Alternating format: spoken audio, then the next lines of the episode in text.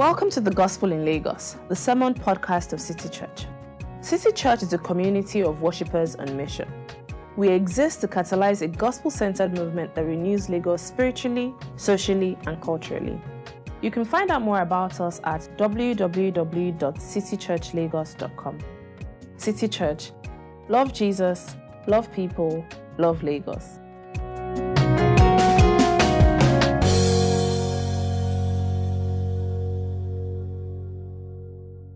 Morning, everyone. Um, today, I will be reading from the book of Daniel, chapter 4, verses 28 to 37.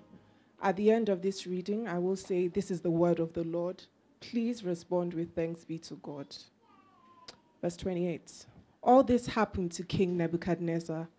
Twelve months later, as the king was walking on the roof of the royal place of ba- palace of Babylon, he said, Is not this great Babylon I have built as the royal residence by my mighty power and for the glory of my majesty? Even as the words were on his lips, a voice came from heaven. This is what is decreed for you, King Nebuchadnezzar. Your royal authority has been taken from you. You will be driven away from people and will live with the wild animals. You will eat grass like the ox.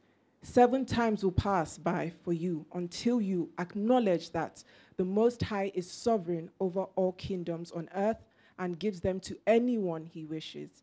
Immediately, what had been said about Nebuchadnezzar was fulfilled. He was driven away from people and ate grass like the ox. His body was drenched with the dew of heaven until his hair grew like the feathers of an eagle and his nails like the claws of a bird.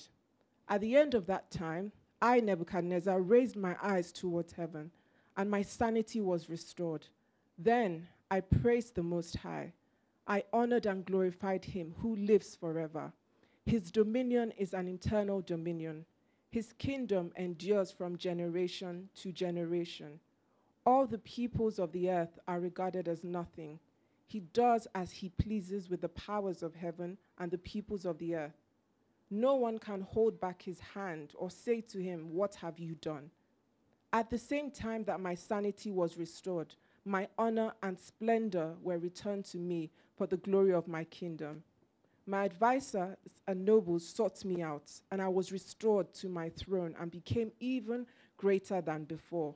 Now I, Nebuchadnezzar, praise and exalt and glorify the King of heaven, because everything he does is right and all his ways are just, and those who walk in pride he is able to humble. This is the word of the Lord.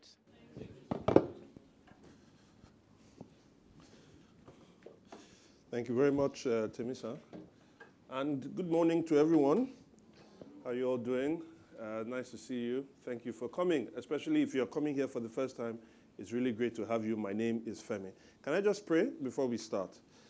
Uh, Lord, we want to commit this word into your hand. I particularly need this particular sermon, and I just ask now that the words of my mouth and the meditation of all our hearts be acceptable in your sight, O Lord, our strength and redeemer. Amen. Okay, so if you're coming for the first time, you've not been here in a while, we've been doing a series, a sermon series called Idols and the City. And it's really um, because Christians believe in one God, and so essentially, and also believe that every human being worships something. So if you're not worshiping that God, you're worshiping something else, and that something else is called an idol. And that idol um, uh, puts, they, they exert enormous power on how, um, how we shape our lives and the things that we do.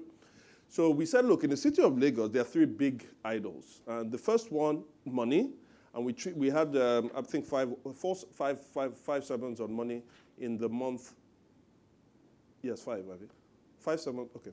Five sermons of money in the month of September. And I think we then did four sermons on the next one, which is sex, in the month of October. And now we're about to start on power. So let me start by asking us to please, under my authority, can we all shut our eyes? Close your eyes, please. Close your eyes. Close your eyes. All right, forget the authority part. Right now, you feel manipulated. But I just want to ask you one question as you close your eyes. What's your proudest achievement in life until now? What's your proudest achievement in life until now? Now you can open your eyes. For some of us, as you're thinking about that, it will be in the category of academics. Maybe you got a first class, or maybe because of the circumstances that you are faced with, the people that are rejoicing with first class and you that got your tutu, you are like, hallelujah. Or many of us, I think, though, it would be vocational. If you're a, a business owner, you probably are so proud of the business, a sustainable business that you've built over years.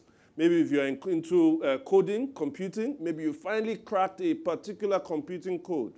If you're into, if you're creative, maybe you've absolutely uniquely performed, you've, you've created a new design or a new font. Like Tomiwa created a new font. Right? How many of you have created a new font? You choose your font. Tomiwa created a new font for City Church. Or if you're like Yemi, you probably uh, uh, solved a macroeconomic problem. Uh, if you're like Francis, you probably conquered a monumental engineering feat. Or if you're like Faye, you probably made a single transaction that met your year's budget. What is your proudest achievement? Now, some other people would put it, it will be relational. Maybe you've raised kids that everybody talks about. Uh, I've not seen that person here in City Church, right?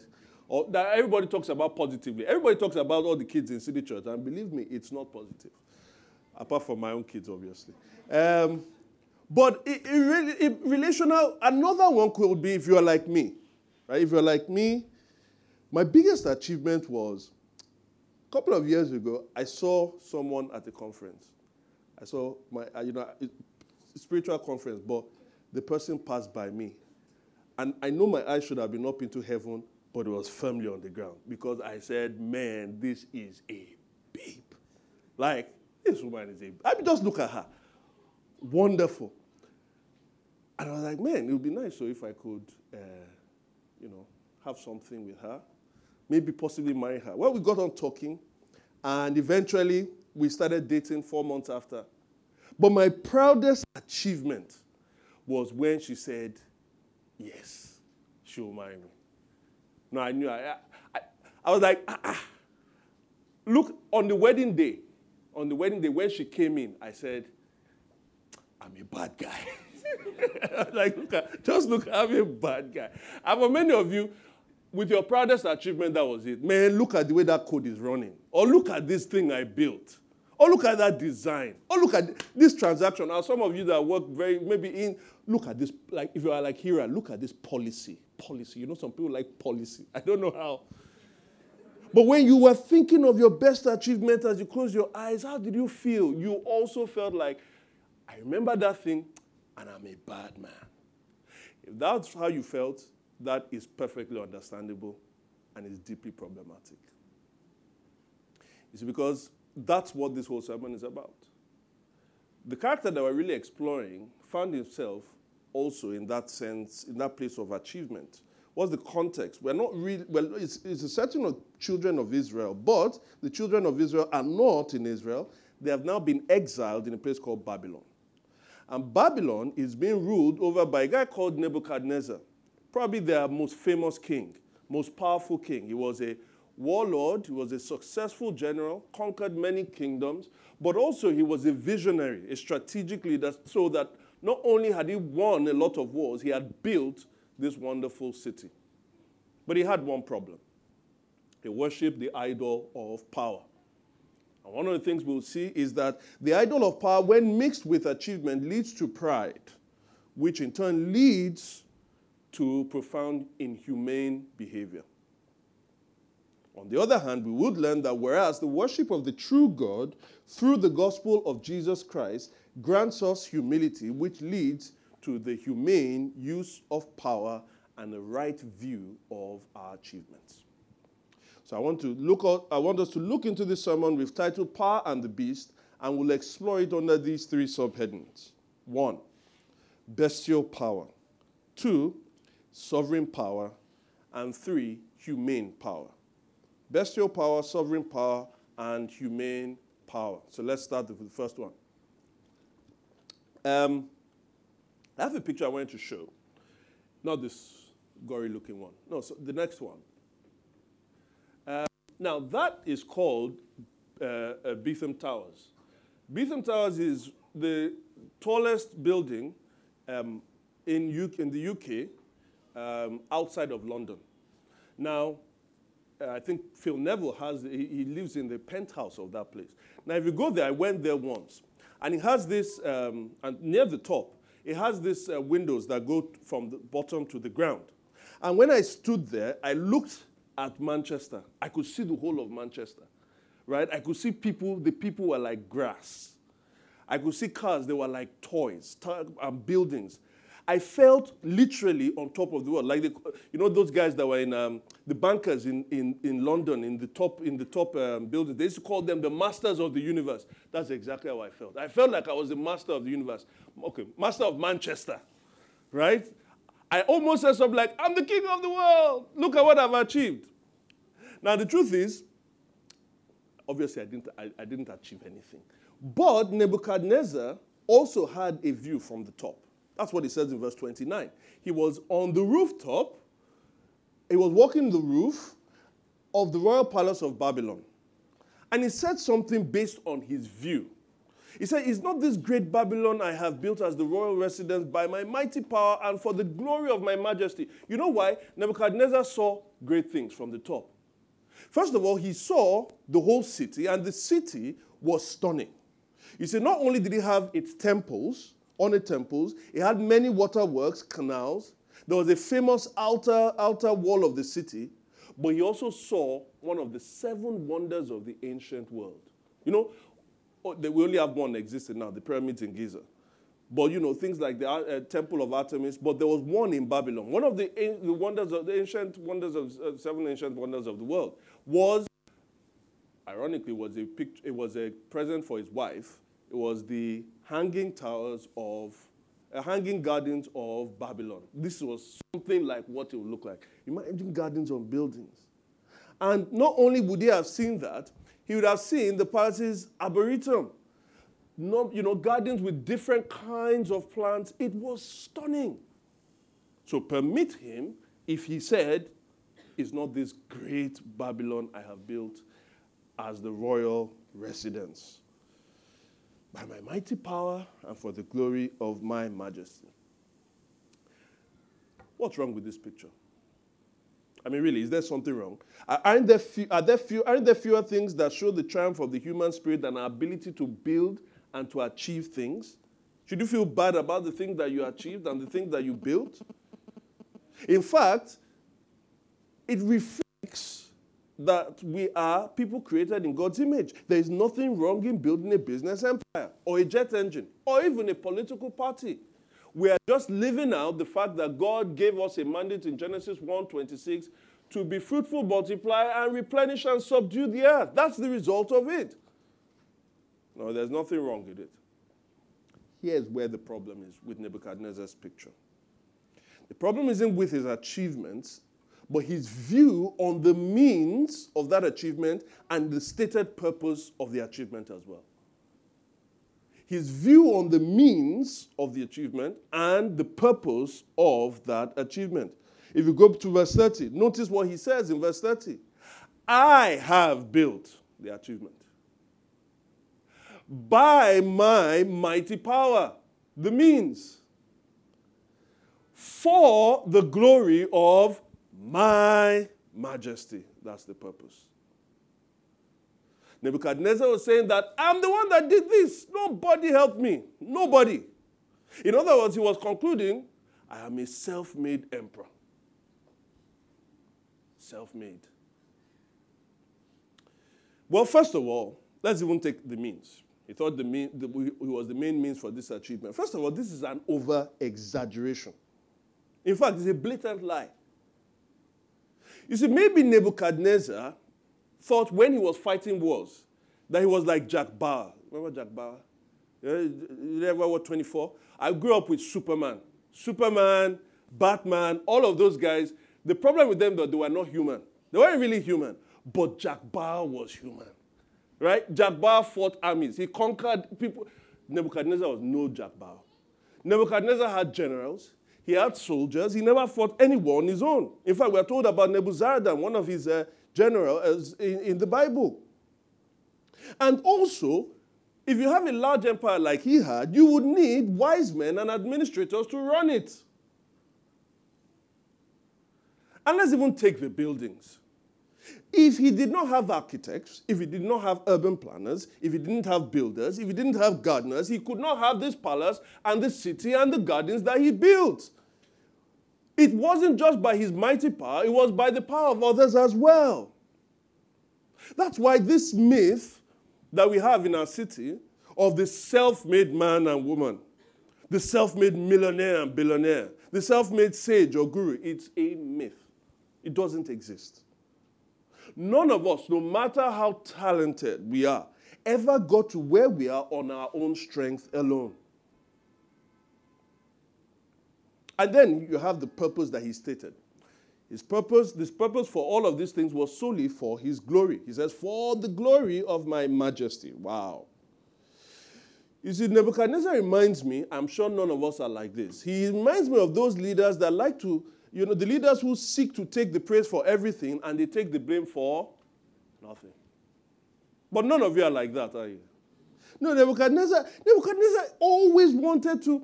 You see, the problem with the problem with that kind of thinking is that you use your achievement, this, this uh, self-seeking achievement, is that you never ever are satisfied with the compliments that people give you.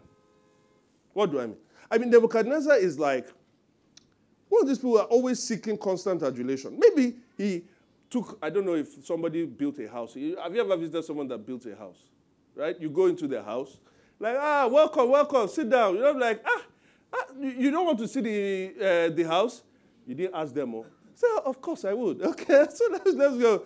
Ah, this kitchen. Ah, you're not coming. Say, ah, this is your kitchen. Ah, it's big. Oh, it's really big. You say, yeah. It's, it's three times bigger than our former kitchen.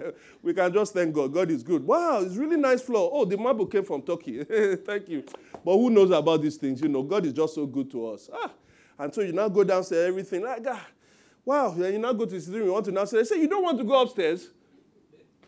You go upstairs, you go into the room. Ah, this room. You know, this jacuzzi, I don't even know what I'm going to use it for. But we just had to put it there, you know. Wow, you have a jacuzzi? Yes. Ah, wow, it's really nice. Thank you. What's this person doing?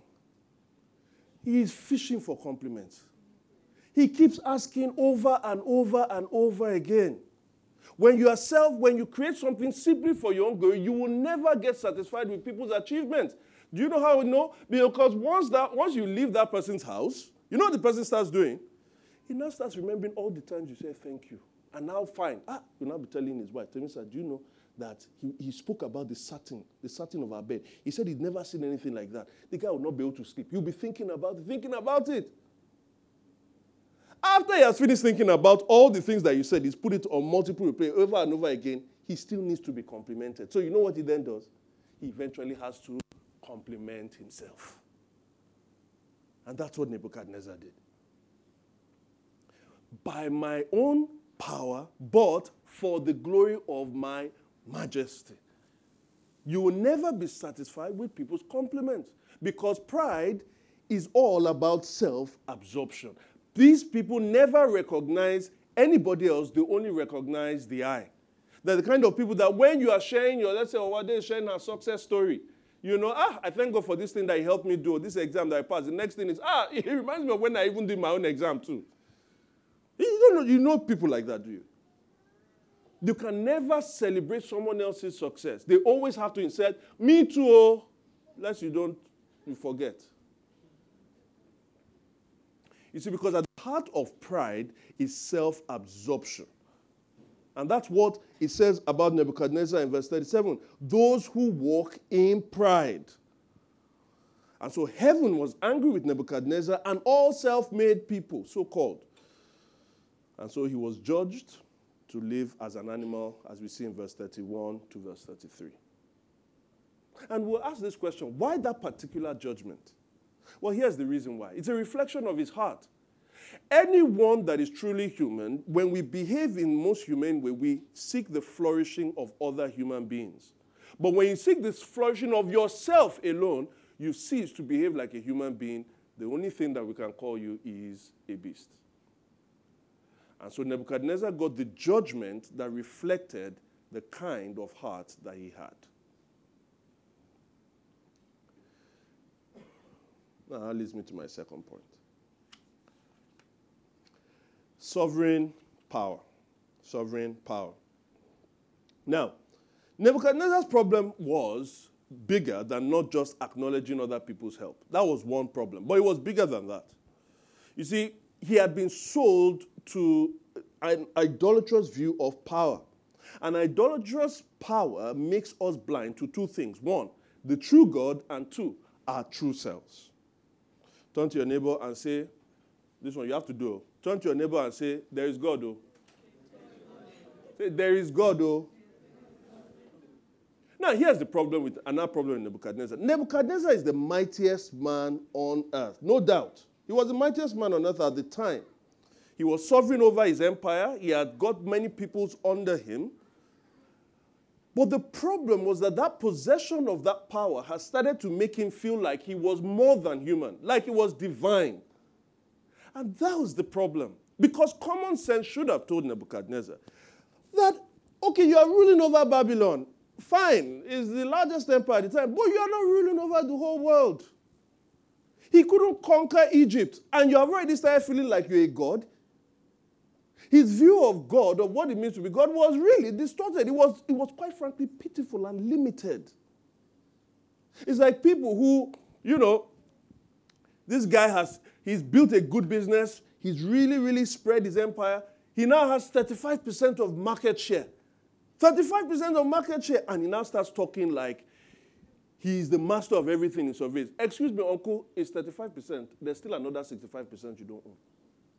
Even if you own 70%, even if you own 80%, you can even own 100% of the market share. You don't, hold, you don't own 100% of all market shares, do you? But you see, once we start getting a certain level of huge power, we start thinking we are more than we are. And this was the problem with Nebuchadnezzar.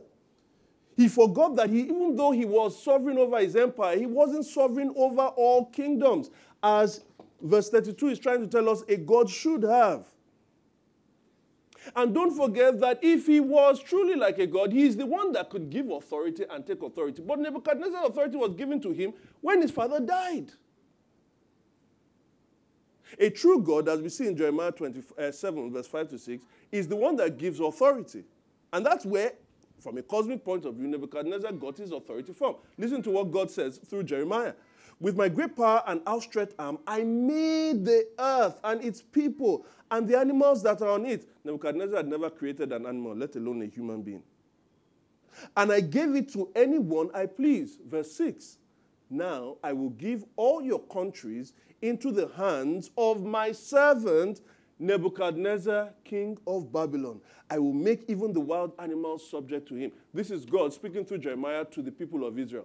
But what Nebuchadnezzar was failing to realize is that his authority was given to him by God. That's why when the judgment came, the one who gave him authority was able to take it away, as we see in verse 31. Now, your authority, your royal authority, has been taken from you. Nebuchadnezzar's view of God was distorted because he had an idolatrous view of power. And so his God became limited, and that was why it was easy for him to start thinking he was God. And here's another problem, though. When our view of God becomes distorted, do you know which other view gets distorted? Our view of ourselves. Pan achievement can make us feel like we are superhuman. That's why we crave and kill for it. How many of us went to university in Nigeria? How many of us had that blessed, that blessed opportunity of going to a Nigerian university? Who do you think are, who are the people that feel like they're the biggest, like the, the most powerful people in universities? Who? Who? Lecturers? Nah, not lecturers. Not even vice chancellors. Not even cultists. Forget all those ones that they don't feel like, like, like men I have power. Do you know who it is? You know those secretaries to HOD? eh? Secretary to HOD.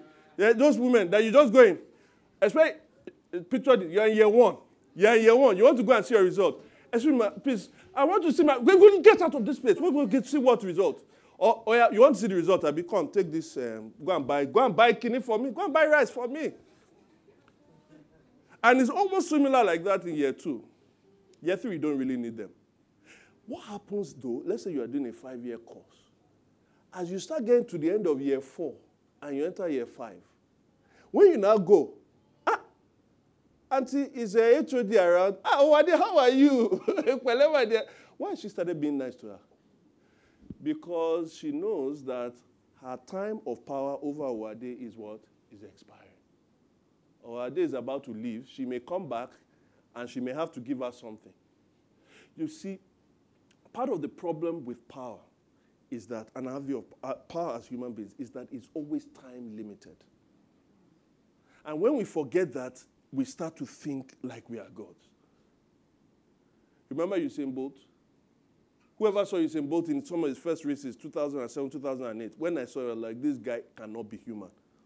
As in, 100 meters, and you are giving people 30 meters gap in a 100 meter race. The guy was just dusting everyone. And he was winning every, every uh, there was only one race I saw him actually didn't win. That was the first time was, I think, 2009 World Championships. Yeah, where he was disqualified. 2011 World Championship was disqualified. That was the first time. But he didn't run until we saw his final race. How many of us saw his final race? All of a sudden, he looked human. Why? Because human power, no matter how much of it you have, is limited by time. Reuben Abati, another famous name, who was a special advisor in the former administration.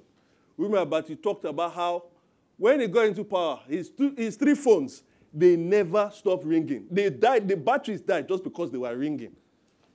He said the day that they lost the election like this, eh, he was looking, he was looking at his phone like, call me now, call, nobody. Eerie silence. Why? They were calling another special advisor. The time is what? Limited. Somebody say, touch your neighbor and say, there's time. Oh.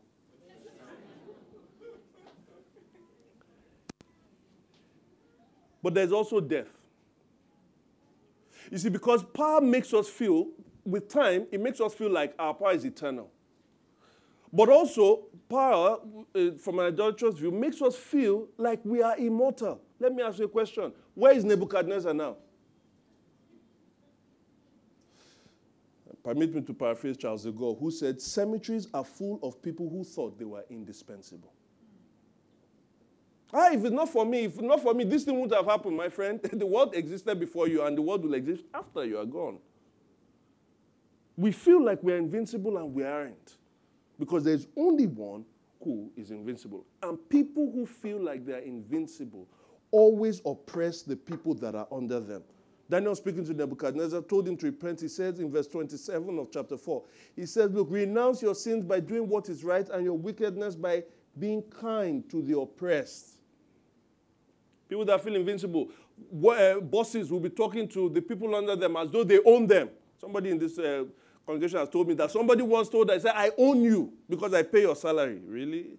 Small. That person can may not be your employee another day.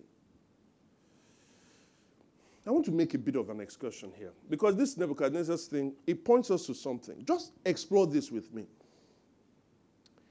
If every human being's scope of power, let's call that dominion, so the, the, place, the place over which you have sovereignty, if every human being's scope of power is limited by time and death, always limited by time and death, how is it that this world that we human beings have dominion over, how is it that this world generally keeps in order? Are you understand what I'm saying? That we are all limited by time and death, and yet the world seems to continue and it hasn't gone out of chaos. You say, ah, ah no, the world seems fairly chaotic. It's ordered. It's a chaos that is ordered. How is it that that happens? Because there have been people that have emerged, evil people in this world, that have emerged that if they had their way, take Hitler, take Pol Pot, if they had their way, most of the human beings that are now will not exist. The world will be going in chaos. And yet that hasn't happened. I tell you, there's a clue there. The clue is that there has to be a power above human power that is not limited in the same way. It's not limited by human power, and that is why that this world continues to go as it is. Now, let me tell you four things that that power will need to have. Four things. One, the power must reside in a being that cannot die. So, one, that, that power must be immortal. Two, his dominion must span time and space. That is, he must rule over all things and he can't die, so he must rule over all times. So that means dominion must be eternal. Then, To control things the world over, that means that being cannot be controlled. There has to be a being eventually that is not controlled. You know how we have manager, senior manager. So manager controls the people under that, not managers. But the manager has senior manager. And senior manager controls all the and there's general manager. All of them can be controlled. Even the CEO is controlled by the board. Or eventually, if somebody is controlling all things, that person cannot be controlled. Do you understand? And then finally, Martin Luther King Jr. says, look, the arc of the moral universe may be long, but it always bends towards justice. In other words, the world would always go towards justice. How can he be sure about that? It must mean that the power that is controlling the world must be a power that always acts right and always acts just. So it must be immortal, must, uh, the dominion must be uh, eternal, and cannot be con- the person cannot be controlled, and their actions must always be right and just. Where can we find such a person? Well, Nebuchadnezzar, when his sanity now became restored, he looked up to heaven. It says, I looked up to heaven in verse 34. I, Nebuchadnezzar, raised my eyes towards heaven, not towards what he had achieved. And it was when he looked up to heaven, his sanity was restored, and all these four questions were answered. Number one, he says that the, that being must be immortal. Go to verse 34b. He says, Then I praised the Most High, and I honored and glorified him who what? Lives forever. Number two, that being's dominion must be eternal. And you gotta go to verse 34 again. His dominion is an eternal dominion. His kingdom endures for generation to generation. All the peoples of the earth are regarded as nothing. He does as he pleases with the powers of heaven and the peoples of the earth.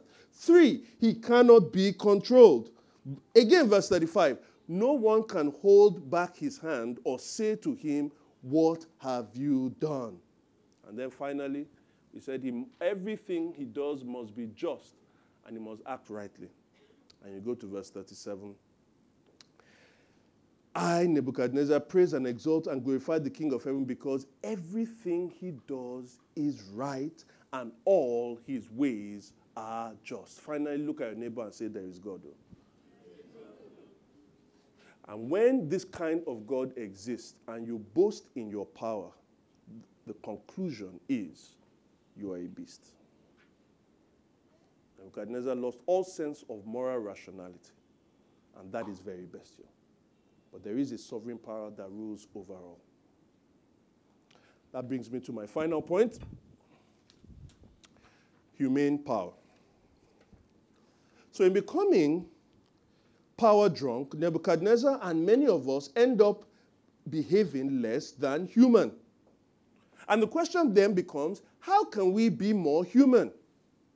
How can we behave in a more humane way, especially with regards to power? Well, God tells us. And He tells us particularly in the book of John. Now, John is a book that's written by a close disciple of Jesus. It's one of the four accounts of his, that his disciples gave of him. And it's the most personal account. And I want us to see something there by a number above. I'm going to have five different quotations from John of how God demonstrates how we, we can be truly human by pointing to a particular human being. So remember in 4 verse 31, it says, this is the judgment of Nebuchadnezzar, it was a voice came from heaven. Even as the words were on his lips, a voice came from heaven. This is what is decreed for you, King Nebuchadnezzar. Well, God shows us how to be truly human by his voice, his word coming from heaven. John chapter 1, 1 to 2 and 14. In the beginning was the Word, and the Word was with God, and the Word was God. He was with God in the beginning. He is God, but he is a different personality in the Godhead. 14. The Word became flesh and made his dwelling among us. We have seen his glory, the glory of the one and only Son who came from the Father, full of grace and truth. So that in God you have Father, God, and Father, Son. Father, Son became a human being. And if he became a human being, when God becomes a human being, we should see what true humanity is about. Well, one of the things we learn about him in chapter 5 of, uh, of John, verse 26 to 27, is that he had great authority. Listen.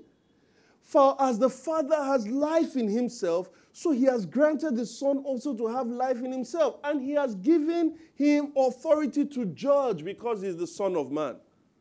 And he didn't just give him any authority, he gave him authority that even Nebuchadnezzar didn't have. We see that in chapter 17, verse uh, 2. He says, For you granted him authority over all people, over all people. Nebuchadnezzar had authority over some people. This God, who had become a human being, had authority over all people. And though he had all of that authority, unlike Nebuchadnezzar, he recognized God's own authority over his life. 5 verse 19. For very truly, I tell you, the Son can do nothing by himself. He can only do what he sees the Father doing, because whatever the Father does, the Son does also. So he had authority. It's God that became a human being. He had great authority, but greater authority than anyone that's ever been. And then he recognized God's power over him, even though he had this great authority. And what then do you think he used that power to do? He used it not for his own, the glory of his majesty, but for others. Listen to 17.2 again. For you granted him authority over all people, that he might give eternal life to all those you have given to him. If you had so much power, what would you do with it? Well, this man, Jesus, had all power, and what did he do? He wanted to use it to give people eternal life.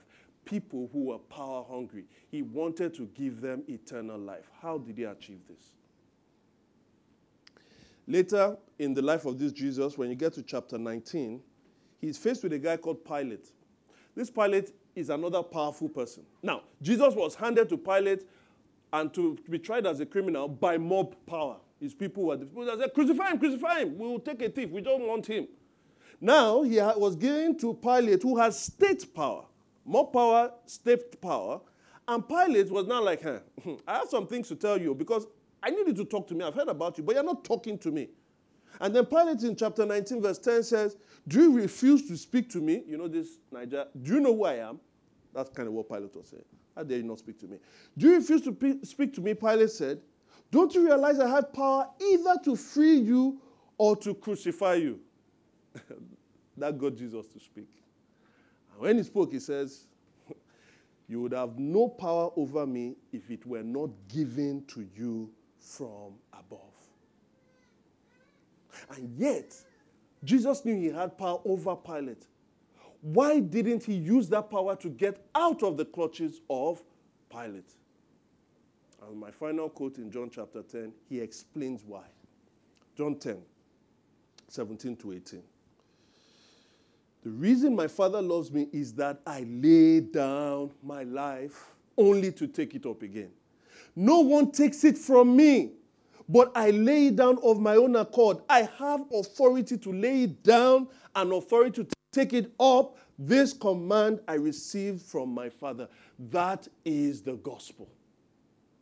The gospel is Jesus' use of his own authority and his power to lay down his life and take it up again so that he can grant power, hungry sinners, the power of eternal life.